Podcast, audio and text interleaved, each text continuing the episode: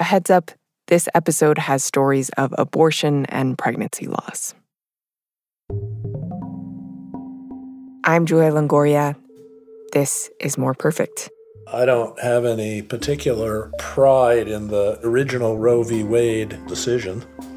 I mean, I never really thought about the viability of viability.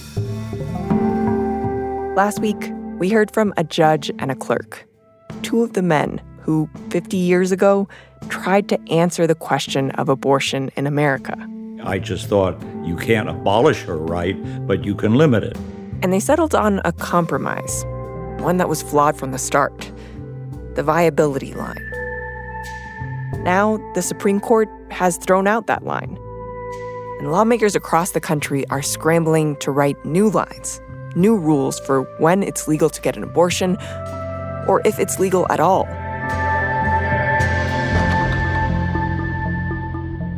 Today on More Perfect, Chapter 2 of our two part series. What if abortion law wasn't shaped by men at the Supreme Court? What if it was written by people who know what it's like to be pregnant? I, I, don't think people see me as a person that would have had an abortion. I resent anybody else trying to define what happened to me. I think I always go back to we have to look at what drives someone to have an abortion and why is that person at 26, 27, 28 weeks desperate to have an abortion? What are the circumstances? That's the key.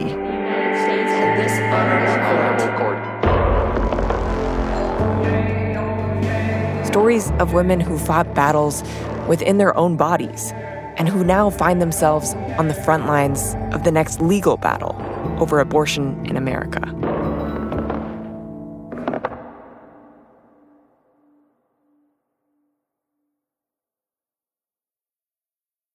More Perfect is supported by NetSuite.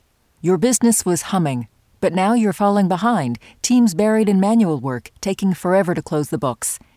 If this sounds familiar, you should know these three numbers 36,000, 25, 1.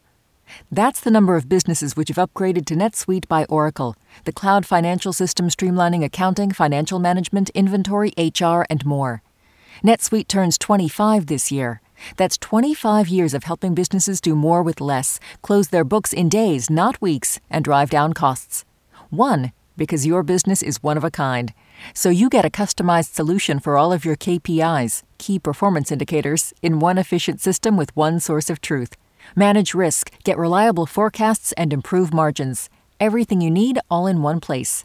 Right now, download NetSuite's popular KPI checklist designed to give you consistently excellent performance absolutely free at netsuite.com slash more perfect. That's netsuite.com slash more perfect to get your own KPI checklist. At Radiolab, we love nothing more than nerding out about science, neuroscience, chemistry. But but we do also like to get into other kinds of stories. Stories about policing or politics, country music, hockey, sex of bugs. Regardless of whether we're looking at science or not science, we bring a rigorous curiosity to get you the answers. And hopefully make you see the world anew. Radiolab, adventures on the edge of what we think we know. Wherever you get your podcasts. This is More Perfect. I'm Julia Longoria. For every case the Supreme Court decides, members of the public, people not involved in the case, can submit additional arguments for either side. They're called amicus briefs. The court usually sees about a dozen per case. But in Dobbs, there were more than 140. Amicus briefs allow the justices to try on new arguments for size.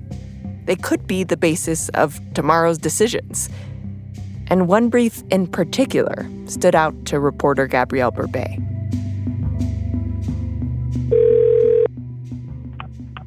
Good morning. Hi, is this Mary?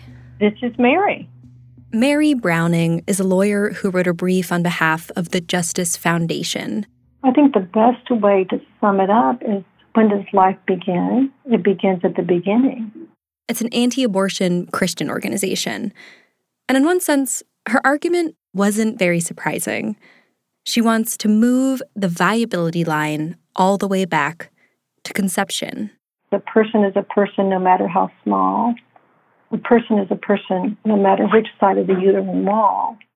Her reasoning is that with technology like in vitro fertilization, you can make even an embryo in a petri dish viable.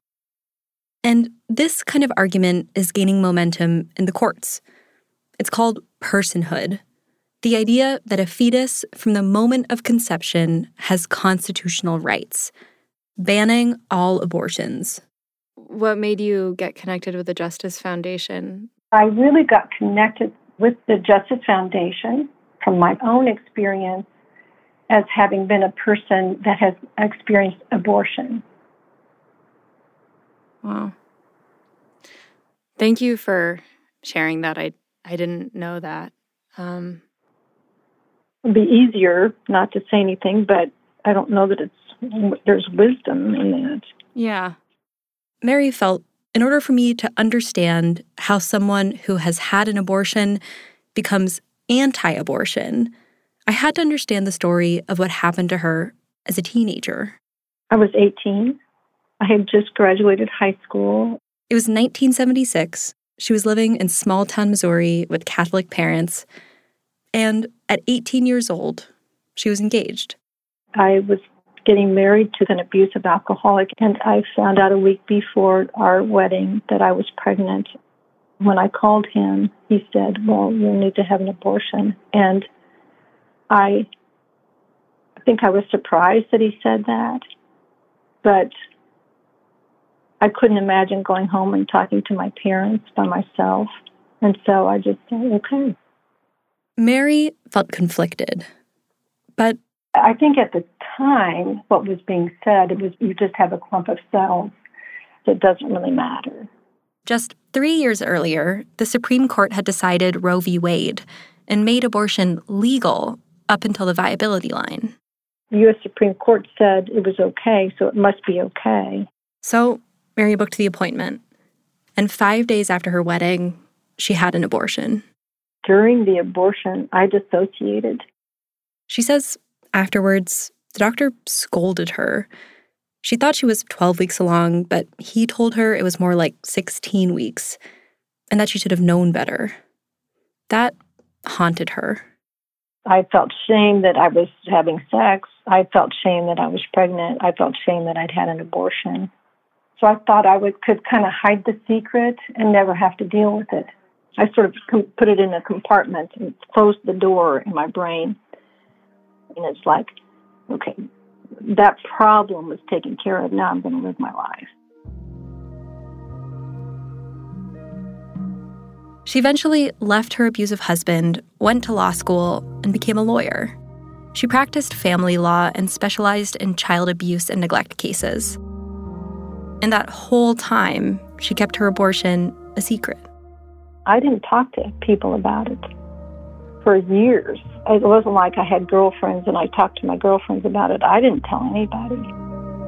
But as she was living her life, Mary says the shame and the grief she felt about her abortion, they caught up with her, and she felt alone. There was a lot of talk on the one side about how good it is and how it's the right thing, but there wasn't much talk about no, I had one and I regretted it.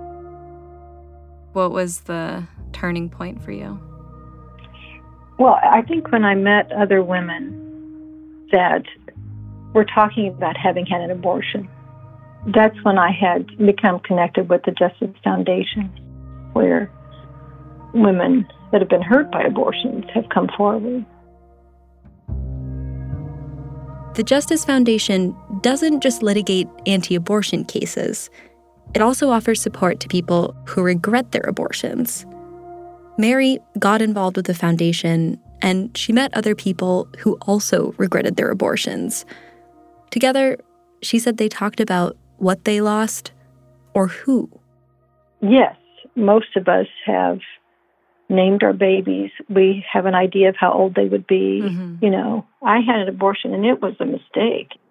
Regardless of the, if our Supreme Court said this wasn't recognized as a human or a person, I know this was my baby. Hmm. I know that now. Regret after abortion has been a major focus of the anti abortion movement. In the 2000s, Justice Kennedy even wrote about it in a Supreme Court opinion. And as a reaction, talk of regret around abortion became taboo in the pro choice movement. Even though studies show that the vast majority of people who've had abortions, more than 95%, do not regret it, even if they felt grief. I get there are women that have had abortions that don't regret it. I'm just saying that's not me. The personhood movement gave Mary kind of an answer to her grief and her regret. My child, my baby, was 16 weeks old when he was aborted. It wasn't like he was a clump of cells and it didn't matter what happened to him.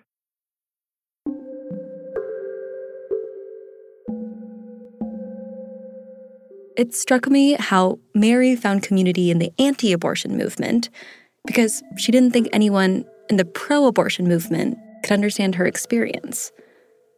But as I was doing my reporting, I found someone in the abortion rights movement who provided care for people in Mary's situation and said some things that actually reminded me of her. In the um, recovery rooms, we have notebooks for people to write their thoughts and feelings. Dr. Shelly Sella is an OBGYN. I had somewhere actually a list of I had some quotes. She's retired now, but um, she's kept copies of what some of her patients wrote in those notebooks. Okay, okay, here we go. Dear God, please forgive me. I'm not in a good position to have a baby. I know I made the right choice. No regrets. Someone else wrote, May God forgive us all, for we are humans. We fall short sometimes. I'm a Catholic, and I'm not happy about the situation, but God gave us the ability to think, for us to use our judgment, and especially to be our own person. It's easy to just think of it in black and white terms, but it doesn't work. Dr. Sella is not just any abortion provider. For almost a decade, she was only one of four people in the country to openly provide abortions at any point in a pregnancy, even in the third trimester. When her patients would arrive, she'd ask them a question. I ask patients, How would you like me to describe this being inside you? And invariably they say, Baby. Do you then see the fetus as how they see it? do you do I personify it then? based on how your patient yeah. sees it? And that's an interesting question. If someone says, This is my baby Tom, yeah, I guess I think of it as baby Tom. How she sees it is how I see it. This surprised me. I hadn't heard an abortion provider say something like this before. And abortion rights scholars I talked to often insisted on using the word fetus. But here was Dr. Sella, an all trimester abortion provider, one of the most pro abortion people I'd ever spoken to, saying baby in the context of abortion. You can have feelings. You can have feelings toward the fetus or baby, whatever you're calling it, and still know that it's the absolute right decision for you to have the abortion, not does it look like a baby or does it look like a cotton ball or a clump of tissue. To me, that's kind of denying the reality of our work. I mean, I think we have to acknowledge what we do.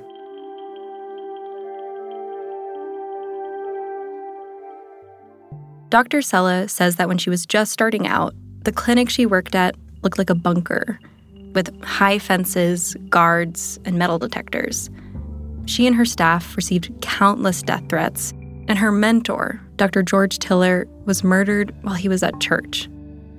Dr. Tiller was religious and saw this work as God's work and as a moral imp- imperative. And he was determined to provide that to women who needed care. But I, but I think it was hard. How did you feel? I was very committed to the work. You can have feelings as the provider and still know this is the absolute right thing for this person who has come to me. And it's okay to acknowledge that sometimes it's sad and sometimes it's not and and that's okay. It doesn't take away from the work or from the woman's right to have the abortion. Like Mary, Dr. Sella has also been frustrated by the way the pro choice movement has talked about abortion. It hasn't always aligned with her experience as a provider. It's like if you're pro abortion, then it's 100% and you attach no emotion to it. Like, let's make it this nothing, this lifeless cardboard. But it's not talking to these two people with opposite beliefs, I was surprised by how much they kept coming back to the same place. Can we just agree on certain facts, even though we may apply them differently or we may see the outcome differently? Can we just say, this is a baby? Many people who have abortions don't think of it as a fetus, it's their baby. Let's at least have language that we agree on. Mary and Dr. Sella also agreed that the way Roe v. Wade tried to draw lines in a pregnancy was deeply misguided. I never thought it was a good decision to begin with, actually. When you look at viability and say that that is a compromise, it's not so much as when does life begin, but when are we as a society going to value the life? Where do you think that Justice Blackmun should have drawn that line instead?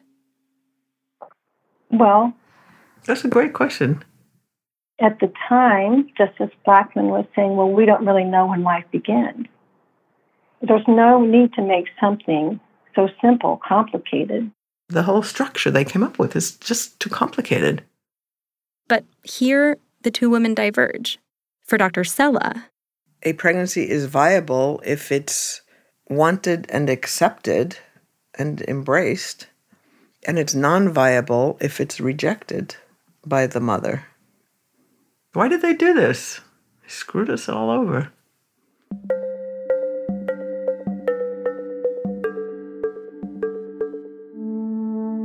So, if not Roe and not viability, then what? Mary found her answer in the personhood movement. And the Supreme Court is probably more open now to ideas of personhood than perhaps any other time in US history. But for Dr. Sella, the answer is less clear. She isn't a lawyer.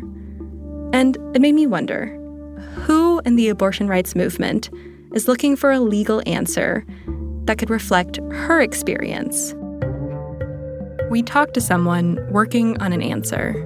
For a very, very, very long time, the abortion rights movement has truly wanted to ignore the fetus in any way it can. Two people, actually. What we're envisioning is a future that abortion rights still acknowledge the fetus, and that's okay. That's after the break.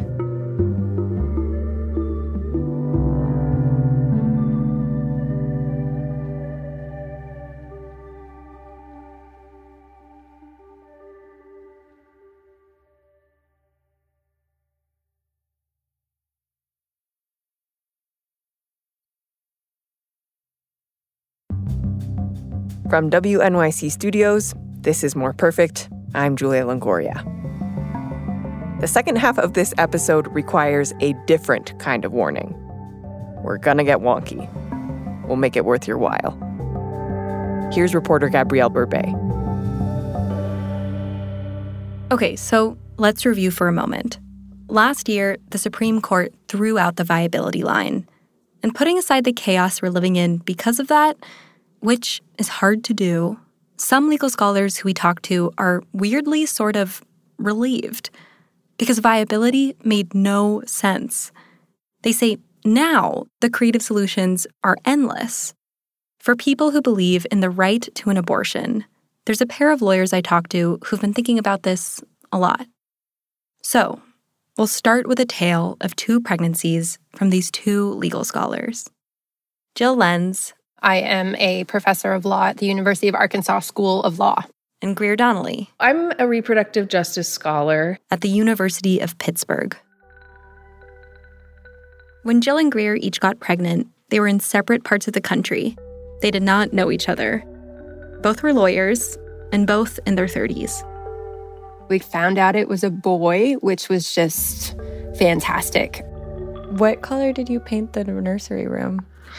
It was like a seafoam green. Actually, it happened to be Father's Day, and I put, I put the car seat in the very day. And that all happened probably two weeks before, a week before the scan, that we found out that things were going so wrong. After both of them had prepared for their babies to arrive, both Jill and Greer's pregnancies went horribly wrong. For Jill, who lived in Texas at the time, a thing that so many pregnant people fear happened at almost nine months. They couldn't find a heartbeat. The nurses all left the room, and I just let out this scream.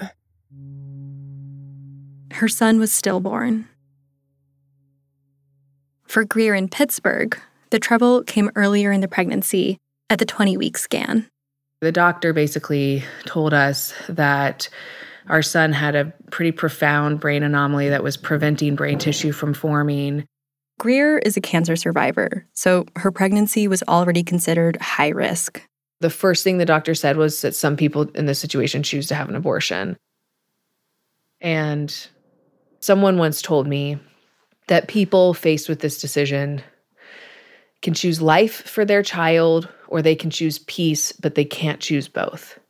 And what does it mean as a mother when you have to make that choice between those two things, right? When you want desperately to give your kid both of them.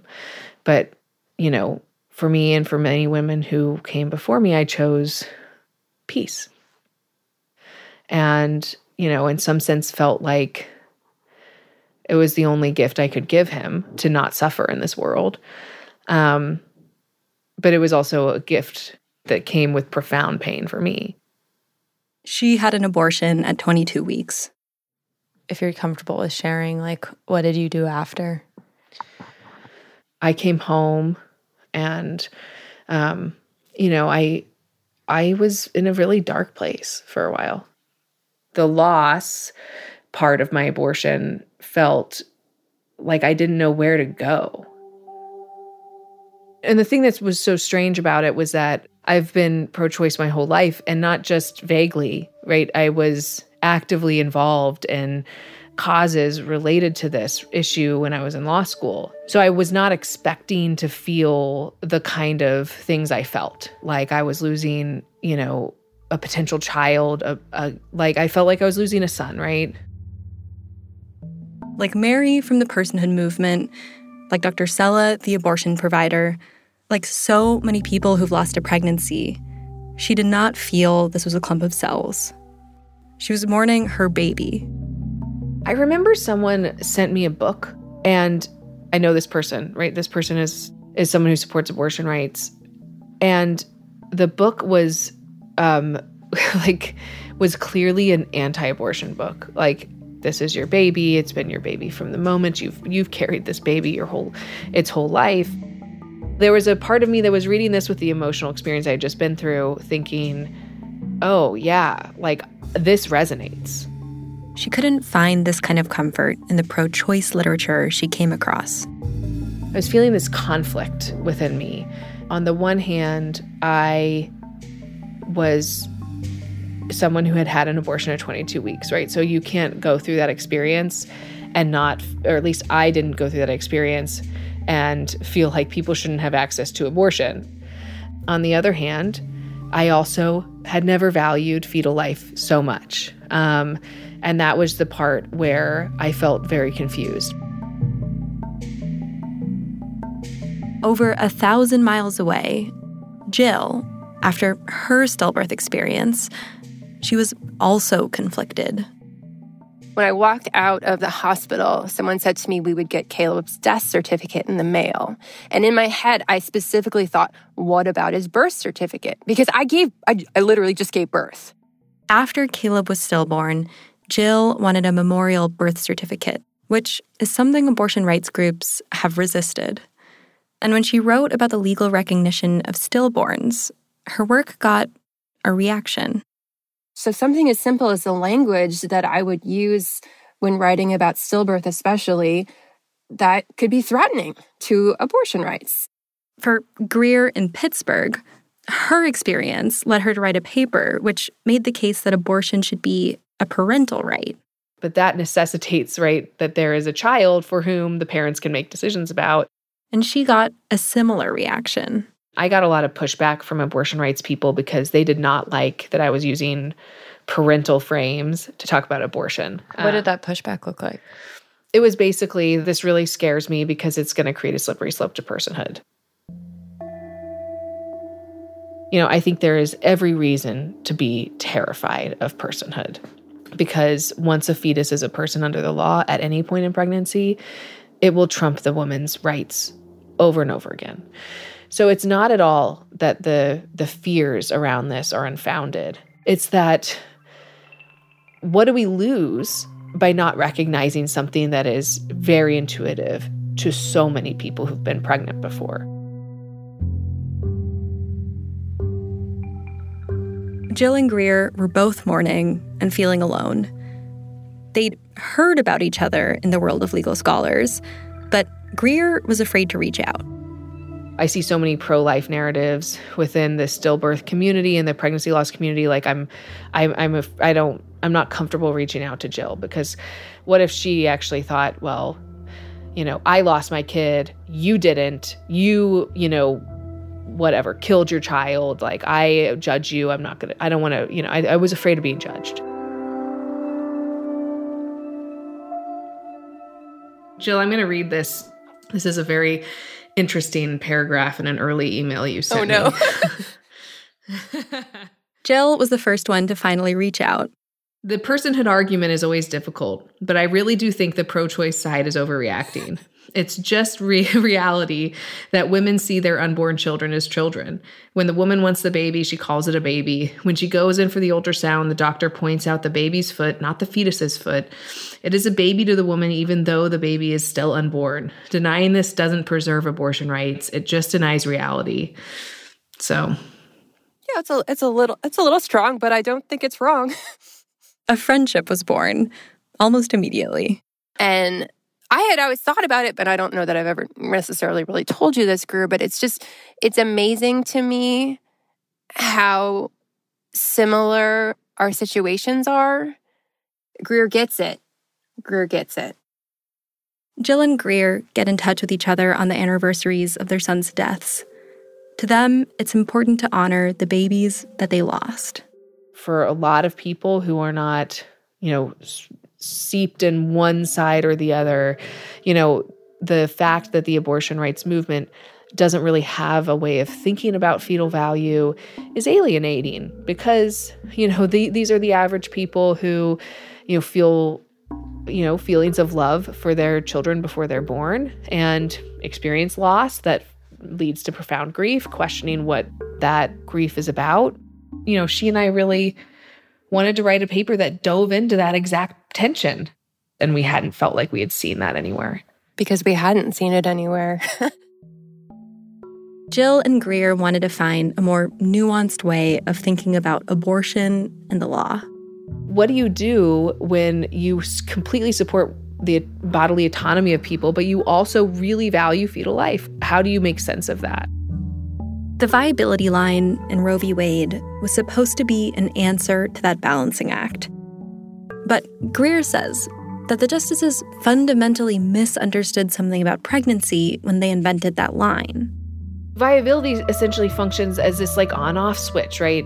Where like the fetus or the baby is one thing one day and then a whole other thing the next, right? And that's just not at all how people experience pregnancy, right? Some people do have an, a moment where they feel like it's their baby. And for some people, it's a pregnancy test. For some people, it's the first time they feel the baby move. For some people, it's birth, right? Um, it's going to be different for every person. The way Jill and Greer experienced pregnancy and loss was as parents. My abortion was kind of like the first major parenting decision I made in my whole life. They wanted to start there. So they turned to Greer's argument about abortion being a parental right. If parents get to make these decisions bef- after birth, they should be able to make it before birth. That became the first building block for Jill and Greer's argument. We're only talking about a parent's claim.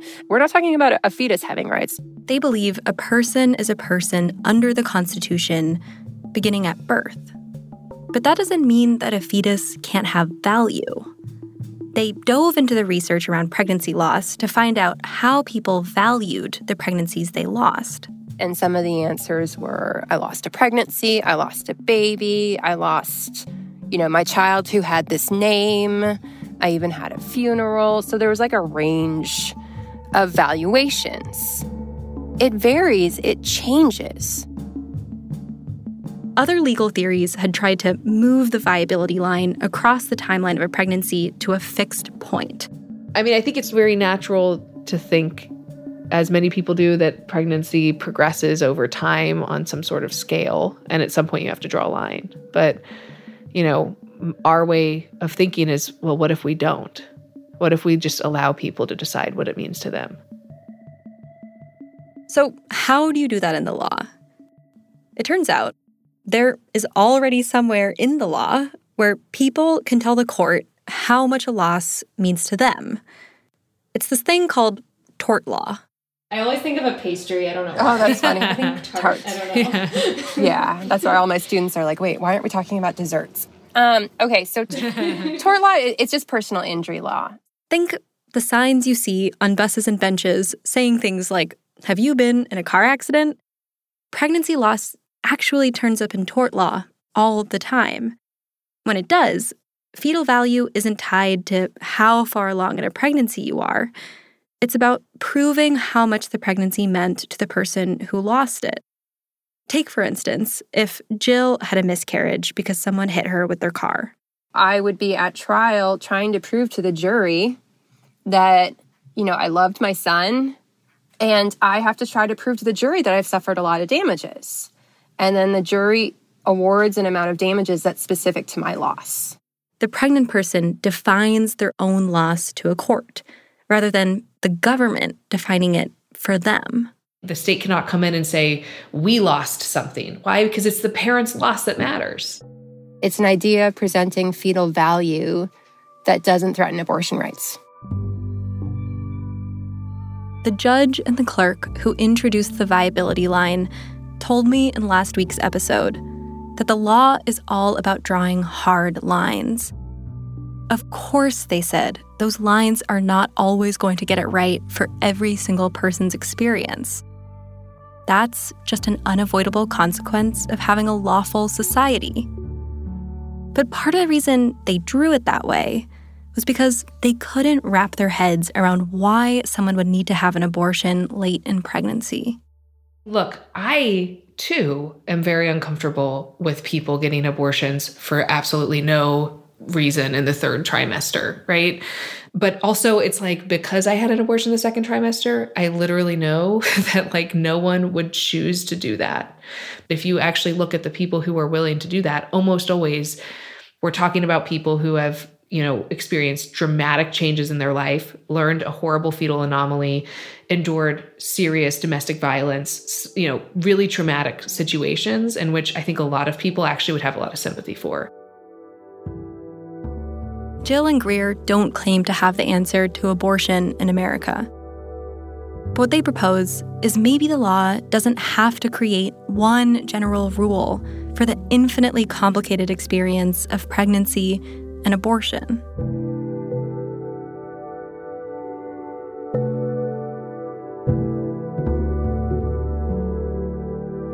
If you don't mind me asking, how far along are you?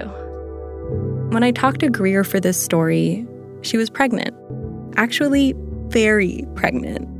I'm, gosh, it's always so weird because it's like I'm eight months pregnant, I think, but I'm 35 weeks. A few weeks later, I heard the news. She had a healthy baby girl. Pregnancy is really hard. It's really hard. It requires enormous sacrifice of your body, of your emotions. So, why do we not trust women, right? What are we worried about? And what if we just trust them? Um, And we trust them to feel grief. We trust them to make the decisions for birth. We trust them to make decisions for abortion. We trust them to just, we just trust them.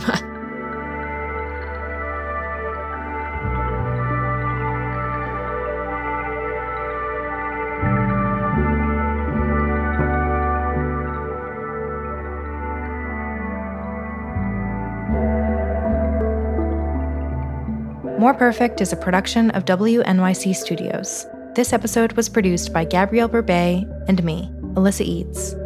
It was edited by Jenny Lawton and Emily Siner with help from Julia Longoria. Fact check by Naomi Sharp. Special thanks this week to Jeannie Suk Gersen, Sam Moyn, Anna Sale, Liliana Maria Percy Ruiz, Dana Sussman, Joanna Schoon, Erica Christensen, and Garen Marshall. The More Perfect team also includes Emily Botein, Whitney Jones, Salman Ahad Khan, and Emily Madre. The show is sound designed by David Herman and mixed by Joe Plourde. Theme by Alex Overington and episode art by Candace Evers. If you want more stories about the Supreme Court, go to your podcast app, hit subscribe, and scroll back for more than two dozen episodes. Supreme Court audio is from Oyez, a free law project by Justia and the Legal Information Institute of Cornell Law School.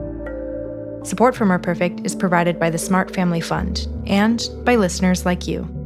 Thanks for listening.